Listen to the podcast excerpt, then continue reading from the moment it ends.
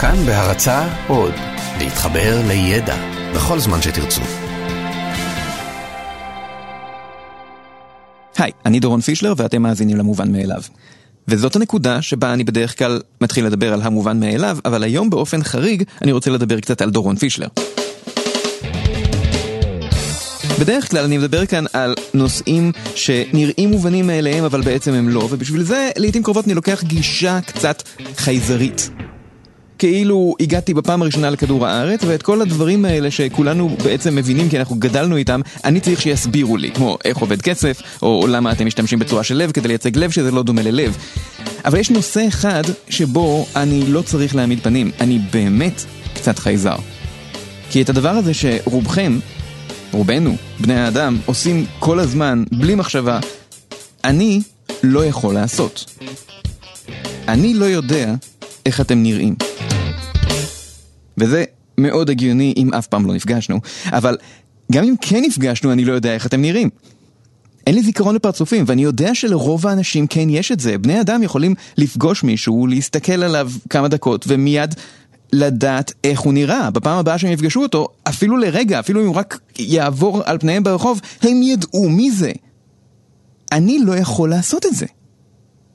וכמו בהרבה מקרים אחרים, יותר קל להבחין במשהו כשהוא לא נמצא. העובדה שאני לא יכול לעשות את זה, את מה שרוב האנשים כן יכולים, מבהירה שזיהוי פנים זה לא דבר מובן מאליו.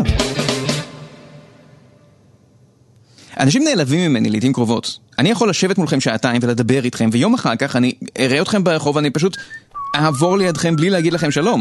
אני אתנהג כאילו אין לי מושג מי אתם. זה לא בגלל שאני סנוב, זה בגלל שאין לי מושג מי אתם.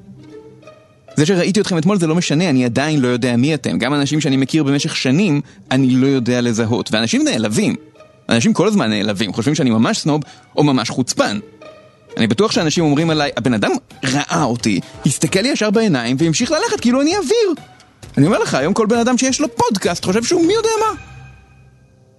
אני צריך להתנצל בפני כל מי שנעלב ממני אי פעם, סליחה, זה לא אתם, זה אשמתי, אני לא מזהה אף אחד.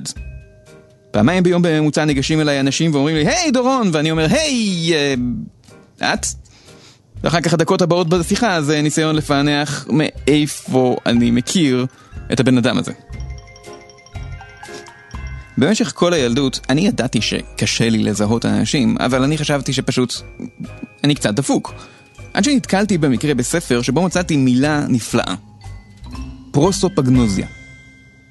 זה, מתברר, השם של המצב הזה. זו תופעה נוירולוגית מוכרת, חוסר יכולת לזהות פרצופים. יש תופעה כזאת, אני לא היחיד, זה אפילו לא נורא נדיר. השם הזה הופיע בפעם הראשונה ב-1947, כשחוקר גרמני תיאר מקרה של איש אחד שקיבל כדור בראש, ונשאר בחיים, למזלו, אבל משום מה, מהרגע שהוא קיבל את הכדור בראש, הוא הפסיק לזהות אנשים. חברים ומשפחה, פתאום הוא לא ידע מי הם. לא תמיד זה נובע מטראומה בראש, לפעמים זה פשוט מולד, כמו אצלי, אני תמיד הייתי ככה. זה כנראה גם תורשתי. אבל רק די לאחרונה, במאה הנוכחית, התחילו לחקור ברצינות את התופעה הזאת אצל אנשים שנולדו איתה. מתברר שיש ספקטרום של יכולת זיהוי פרצופים, שבקצה אחד שלו נמצאים האלה שמזהים את כולם, קוראים להם סופר רקוגנייזרס, אלה שכל פרצוף שהם עברו לידו אי פעם בעולם זוכרים אותו, הם אלה שניגשים אליך ואומרים, אתה ישבת לידי באוטובוס לצפת בשנת 1998, נכון? ואתם אומרים, כן, אבל אתה עקבת אחריי כל השנים האלה? בקצה השני של הספקטרום נמצאים אנחנו, האנשים שלא מזהים אף אחד. לפעמים קוראים לזה עיוורון פרצופים, למרות שזה שם קצת מטעה, כי זה לא שאני לא רואה פרצופים, אני לא רואה אנשים מסתובבים עם טשטוש במקום פרצוף, אני רואה פרצופים, אני פשוט לא זוכר אותם. בכל אופן, לגלות שיש לדבר הזה שם הייתה כזאת הקלה, בגלל שאם עד אותו רגע אני חשבתי שאני פשוט קצת דפוק, עכשיו אני יודע שאני באמת קצת דפוק, אבל זו דפיקות עם שם. עכשיו כשאנשים כועסים עליי שאני לא מזהה אותם, אני לא צריך להגיד, מצטער, אני פשוט אה, גרוע בפרצופים, אלא אני יכול להגיד, אני, לידיעתך, סובל מפרוסופגנוזיה, ואתה לא תצחק על הנכות שלי. זאת לקות עם ביטוי מוחי מאוד רציני, יש לנו יום התרמה ביום חמישי, אנא פיתחו את הלב ואת הכיס. כשאני מספר לאנשים על זה, יש uh, כמה שאלות קבועות שמגיעות בדרך כלל. אנשים שואלים אותי, לא היית מזהה את אימא שלך? אז התשובה היא, כמובן שהייתי מזהה את אימא שלי. אימא שלי היא זאת שגרה בבית של אימא שלי, ויש לה את הקול של אימא שלי והתספורת של אימא שלי, והיא לובשת את הבגדים של אימא שלי, וכשאני מגיע לשם היא אומרת, דורון, איזה כיף שבאת, בוא תאכל משהו, ברור שזאת אימא שלי. זה לא שכל פעם שאני רואה אותה אני אומר, מי את ואיך הגעת לכאן? כי אני אולי עיוור פרצופים, לא אידיוט. אבל אם אימא שלי תצבע לבלונד ותחליף תספורת ואני אראה אותה באמצע אליפות רעננה הפתוחה בג'ודו באמצע איפון אז לא, אני לא אזהה אותה בגלל שהיא לא דומה לאימא שלי בשום צורה חוץ מהפרצוף. יש דרכים אחרות לזהות אנשים חוץ מהפרצוף. אפשר לזהות אותם לפי השיער ולפי הקול ולפי צורת הגוף וצורת ההליכה ולפי ההקשר. וגם בפרצוף עצמו, אם למישהו יש מאפיין מאוד ברור באיבר מסוים, כמו נגיד אף עם צורה מאוד מיוחדת, אין שום בעיה לפרוטופגנוטים לזהות את האף שלו, אבל הם לא, כמו שרוב האנשים עושים, יזהו את כל הפרצוף שלו כמכלול. בכל אופן, יותר קל לזהות לפי התספורת או לפי הבגדים. זה נהיה בעייתי במצבים שבהם כולם לובשים את אותו הדבר בדיוק. הצבא למשל. הצבא, תנו לי להגיד לכם, לא היה כיף. אני הייתי הש"ג הכי גרוע בהיסטוריה. שואלים איך אני מסתדר בסרטים. בסרטים זה בדרך כלל בסדר, משום שלשחקני קולנוע יש מראה מאוד מובהק. יש לי בעיה לפעמים בסרטי מאפיה, שבהם לכולם יש אותה תספורת וכולם לובשים חליפות כל הזמן, אבל הבעיה הכי גדולה זה בסרטי מתח, כשמישהו פתאום מוריד את המסכה ואומר, הא בעצם זה הייתי אני כל הזמן! ואני אומר, אוקיי, אבל, אבל תציג את עצמך אולי, תגיד מי אתה, כי אין לי מושג כרגע. כי ברצינות, הבעיה היא לא אצלי, הבעיה היא אצלכם. אתם פשוט כולכם נראים בדיוק אותו דבר. ואני יודע שזה נשמע קצת חוצפה להגיד את זה, אבל אני לא הראשון שאומר את זה. אני רוצה לצטט בנושא הזה את מבעד לראי ומה אליס מצאה שם. בתרגום ישן קראו לזה עליזה בארץ המראה. ספר ההמשך של אליס בארץ הפלאות של לואיס קארול, ובו בין השאר היא פוגשת את המפטי דמפטי, וכשהם נפרדים, זה מה שהם אומרים. היה שלום עד שנשוב ונתראה, היא אמרה בעליצות ככל שיכלה. לא הייתי מזהה אותך שוב אילו באמת התראינו, השיב אמפטי דמפטי במורת רוח, מושיט לעברה אחת מאצבעותיו ללחיצה. את דומה בדיוק לכל האנשים האחרים. בדרך כלל מזהים לפי הפרצוף, העירה אליס בנימה מאוחרת. על זה בדיוק אני מתלונן, אמר המפטי דמפטי. הפרצוף שלך הוא בדיוק כמו של כולם. שתי העיניים, ככה, מסמן באגודלו את מקומן באוויר, אף באמצע, פה מתחת, זה תמיד אותו הדבר. אילו היו שתי העיניים באותו צד של הפך, למשל, או הפה מעליו, זה היה עוזר קצת. זה לא יראה טוב, התנגדה אליס. אבל המפטי דמפטי רק עצם את עיניו ואמר, לא תדעי אם לא תנסי. התרגום הוא של אתר האופק. אני לא יודע אם לואיס קארול סבל מפרוטופגנוזיה, אבל לפי הקטע הזה יש מצב שכן, כי הוא מתאר את זה בדיוק. זה, זה בדיוק העניין. איך אני יכול להבדיל ביניכם כשכולכם כל כך דומים? הפנים של כל האנשים בנויות בדיוק באותה צורה. אם היה לכם מספר מעניין של עיניים, או קעקוע ענק של עכביש על כל הפנים, או מוחוק ירוק, או מחושים, אז לא הייתי שוכח מי אתם. אבל אתם כולכם, או רובכם, נראים אותו הדבר, שתי עיניים, אף פה. אז אני לא כל כך יודע לעשות את זה, אבל יש לי שאלה אליכם. איך אתם כן עושים את זה? האופן שבו אתם כן מזהים פרצופים לא מבוסס על מספר העיניים של אנשים, בגלל ששוב, מספר העיניים הוא בדרך כלל סטנדרטי. הוא בעצם מבוסס על הבדלים נורא נורא קטנים ודי קשים להגדרה. כשאתם רוצים לספר איך מישהו נראה, קשה לעשות את זה במילים. כשאתם מזהים פרצוף, אתם מזהים אותו לפי דברים כמו המרחק בין העיניים, או הצורה טיפה יותר או פחות עגולה, או איזה זווית שונה באף, או השפתיים טיפה צרות או רחבות. נורא קשה להגדיר את זה, ועדיין אתם יכולים לעשות את זה. אתם יכולים לזהות מישהו אפילו אם הוא מגדל זקן. אז לא שאני לא בסדר, זה שלכם, לרובכם, יש כוח על מדהים שאתם אפילו לא מעריכים, שאתם לוקחים כמובן מאליו. היכולת לזהות פרצופים. יש לכם יכולת מדהימה לקלוט ולקטלג פרצופים שהיא טובה יותר מהזיכרון שלכם לכל דבר אחר. אתם לא יכולים להשתמש במנגנון הזה כדי לזכור עמודים של ספר. אתם לא יכולים להעיף מבט על עמוד של ספר ופשוט לזהות אותו מאותו רגע לנצח. למרות שזה היה יכול להיות שימושי. זה גם לא עובד על תמונות, וזה לא עובד על כלבים וזה לא עובד על מכוניות. זה עובד רק על פרצופים של בני אדם. ולא כל בני האדם. משום שהמנגנון הזה של זיהוי פרצופים עובד בדרך כלל רק על הגזע שלכם. אם אתם במקרה מה שנהוג לכנות אנשים לבנים, אתם כנראה ממש טובים בלזהות אנשים לבנים אחרים, אבל יש מצב טוב שכל הסינים נראים לכם בדיוק אותו דבר. קשה לכם להבדיל בין סיני אחד לבין סיני אחר, או לזהות אם אותו סיני הוא בכלל יפני, או קוריאני. לגבי האסייתים, המצב הפוך. הם בקלות יכולים לזהות אחד את השני, אבל הרבה יותר קשה להם לזהות אנשים לבנים. אנחנו נראים להם די אותו דבר. וזו לא סתם קלישאה. זה הוכח מחקרית. יש הרבה מחקרים שעשו שהראו שלאנשים באמת יותר קל לזהות את הגזע של עצמם מאשר אנשים מגזע אחר. אבל זה לא באמת תלוי בשאלה באיזה צבע אתם. זה תלוי איפה גדלתם. משום שילדים אסייתים שאומצו וגדלו באירופה, בצרפת, בשוויץ, הם טובים בלזהות אנשים לבנים בדיוק כמו כל איש לבן אחר. לעומת זאת הם מתקשים בלזהות אסייתים. וזה לפעמים בעיה משפטית. במסדרי זיהוי, אנשים טובים בלזהות אנשים שדומים להם, אבל ברגע שתראו להם אנשים מגזעים אחרים, לא כל כך יהיה להם מושג. אחת הדרכים להבין כמה שזה בעצם קשה לזהות פרצופים זה לנסות ללמד מחשב לעשות את זה.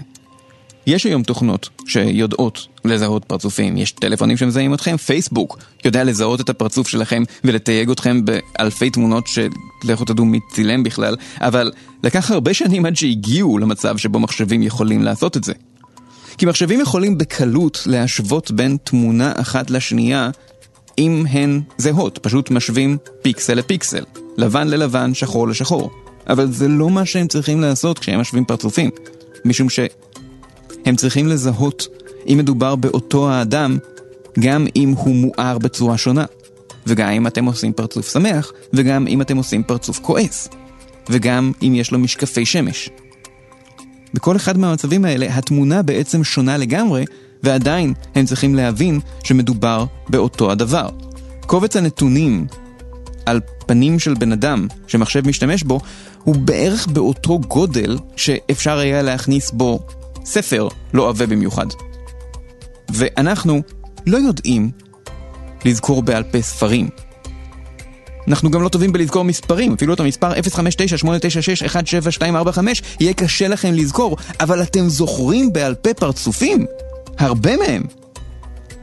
יש לנו משהו במוח שלא כל כך טוב בלזכור הרבה דברים אחרים, אבל אנחנו כן ממש טובים בלזכור פרצופים של אנשים אחרים. אנחנו במובן אתם, אני לא. הסיבה לכל זה היא שהמוח שלנו לא באמת התפתח בשביל לתת לנו להסתדר בחיים שלנו היום. הוא התפתח בשביל לתת לנו להסתדר לפני 60-70 אלף שנה, כשאנחנו היינו ציידים לקטים ואנחנו כתפנו פירות וצדנו ממוטות. לציידי ממוטות לא היה חשוב לזכור מספרים ארוכים, כי הם לא הגישו דוחות למס הכנסה, והם גם לא היו צריכים לרשום את מספר הזיהוי של ממוטה שהרגע עשתה פגע וברח, ממילא לא היה למי לדווח על זה. אבל לזהות פרצופים, כן, זה היה מאוד חשוב להם. מתברר שלדעת להסתדר בחברה, להכיר את החברים שלך, ולדעת אם איש שמתקדם אליך הוא איש רע שעלול לקחת לך את האוכל, או אימא שלך, זה דבר מאוד מאוד שימושי. אני כנראה לא הייתי מסתדר הרבה בתור צייד לקט, אני חושב שהם היו נעלבים ממני ודופקים ממכות. אבל לשמחתי, היום בעולם הטכנולוגי יש לזה תחליפים. היום הרבה מהתקשורת היא דרך פייסבוק ווואטסאפ, שבהם אני לא צריך אפילו לזכור פרצופים של אנשים, השם שלהם פשוט כתוב שם. טכנולוגיה זה דבר נהדר. אפשר להבין את החשיבות של זיהוי פנים גם לפי זה שאחד הדברים הראשונים שבני אדם יודעים לעשות זה לזהות פנים. תינוקות, בינינו, הם לא מבריקים. הם לא יודעים לעשות כלום. הם שוכבים ובוכים. תינוק שהרגע נולד לא עושה שום דבר, אבל הדבר הראשון שהם כן יודעים זה להבדיל בין פרצוף של בן אדם לבין כל דבר אחר. תראו לתינוק בן חודשיים תמונה של מכונית, לא יגיב. תראו לו בננה, לא יגיב. כאלה הם תינוקות טמבלים, אבל אם אתם מראים להם פרצוף, הם יתעניינו ביותר. ויכול להיות שזה נכון אפילו לתינוקות שעדיין לא נולדו. ב-2017 התפרסם ניסוי שעשו באוניברסיטת לנקסטר על עוברים. הקרינו לתינוקות שעוד לא נולדו, עוברים בחודש השמיני, דרך הדפנות של הרחם, צורות, וראו איך הם מגיבים. ולרוב הצורות הם לא הגיבו בכלל, אבל כשהקרינו צורה שמזכירה פרצוף, הם סובבו את הראש כדי לעקוב אחרי זה. כלומר, לפחות לפי הניסוי הזה, המוח שלנו עוד לפני הלידה ולפני שראינו פרצוף אחד, מתוכנן מראש להתעניין בפרצופים. איך בדיוק המוח עושה את כל מה שהוא עושה? זאת שאלה מאוד קשה שעדיין מנסים לעבוד עליה. חוקרי מוח היום מאוד טובים בלזהות איפה המוח עושה דברים. כלומר, איזה אזור במוח אחראי לכל תחום. מכניסים בן אדם למכונת MRI ומקבלים תמונה של המוח שלו ואפשר לראות איזה אזורים במוח פעילים יותר. אז אפשר לדעת איזה אזור עובד יותר קשה בזמן שאנחנו עובדים על בעיה בחשבון, איזה אזור עובד יותר קשה בזמן שאנחנו מדמיינים משהו. אבל מה בדיוק הוא עושה בפנים? מה הקוד של המוח? את זה אנחנו לא ממש יודעים. ודברים מהעיניים, גירויים חזותיים, עוברים ישר לאונה האחורית, ושם אחד הדברים הראשונים שקורים להם זה שהם עוברים לאזור במוח שאחראי לברר האם משהו הוא פרצוף או לא. התפקיד היחיד שלו זה לוודא האם דבר שאנחנו מסתכלים עליו דומה בגדול לפרצוף. זה עוד לפני שאנחנו מבררים מה זה הדבר שאנחנו מסתכלים עליו, האם הוא דומה לברווז, או האם הוא דומה למכונית, או כל דבר אחר. זאת גם הסיבה שאנחנו כל הזמן רואים פרצופים גם במקומות שהם לא באמת נמצאים שם. כל העניין הזה של ראיתי את ג'יזוס על פיסת טוסט, או ראיתי צללית של צביקה פיק בעננים, כל דבר שקצת דומה לפרצוף, נראה לנו כמו פרצוף. ומשהו באזורים האלה, זה הקטע שפגוע אצל פרוטופגנוטים. אנשים שלא כל כך טובים בתהליך הזה של זכירת פרצופים. יש עוד דברים מדהימים שהמוח שלנו עושה בלי שנשים לב בכלל. חוץ מלזהות פרצופים אנחנו יודעים לזהות גם קולות.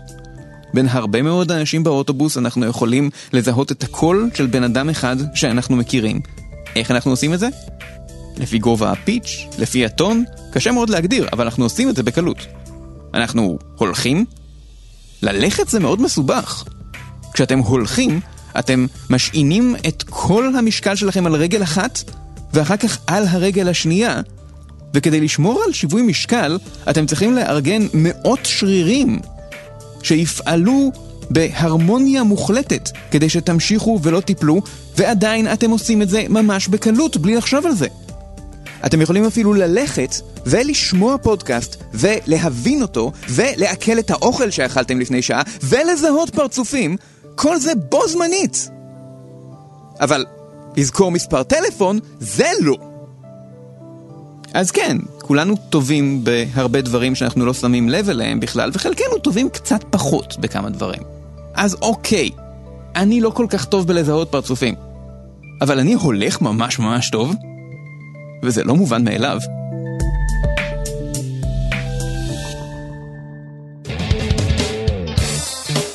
זה היה מובן מאליו. תודה על הסיוע בפרק הזה לנילי וייס מהמעבדה לתפיסת פרצופים של פרופסור גליה אבידן באוניברסיטת בן גוריון. הקליט אסף רפפורט, עריכת סאונד, רותם דויטשר, מפיקים רום אטיק וירדן מרציאנו, ואת כל הפרקים של הפודקאסט הזה ופודקאסטים אחרים אפשר למצוא גם באינטרנט באתר של כאן, ואם אתם רוצים לשמוע עוד על הנושא הזה של אה, פרוסופגנוזיה, יש גם פרק של הפודקאסט טבע האדם של החינוכית שעוסק בו. ואם אתם רוצים להגיב, לתקן או כל דבר אחר, אה, דורון פישלר נגד העולם בפייסבוק. אני דורון פישלר, להתראות.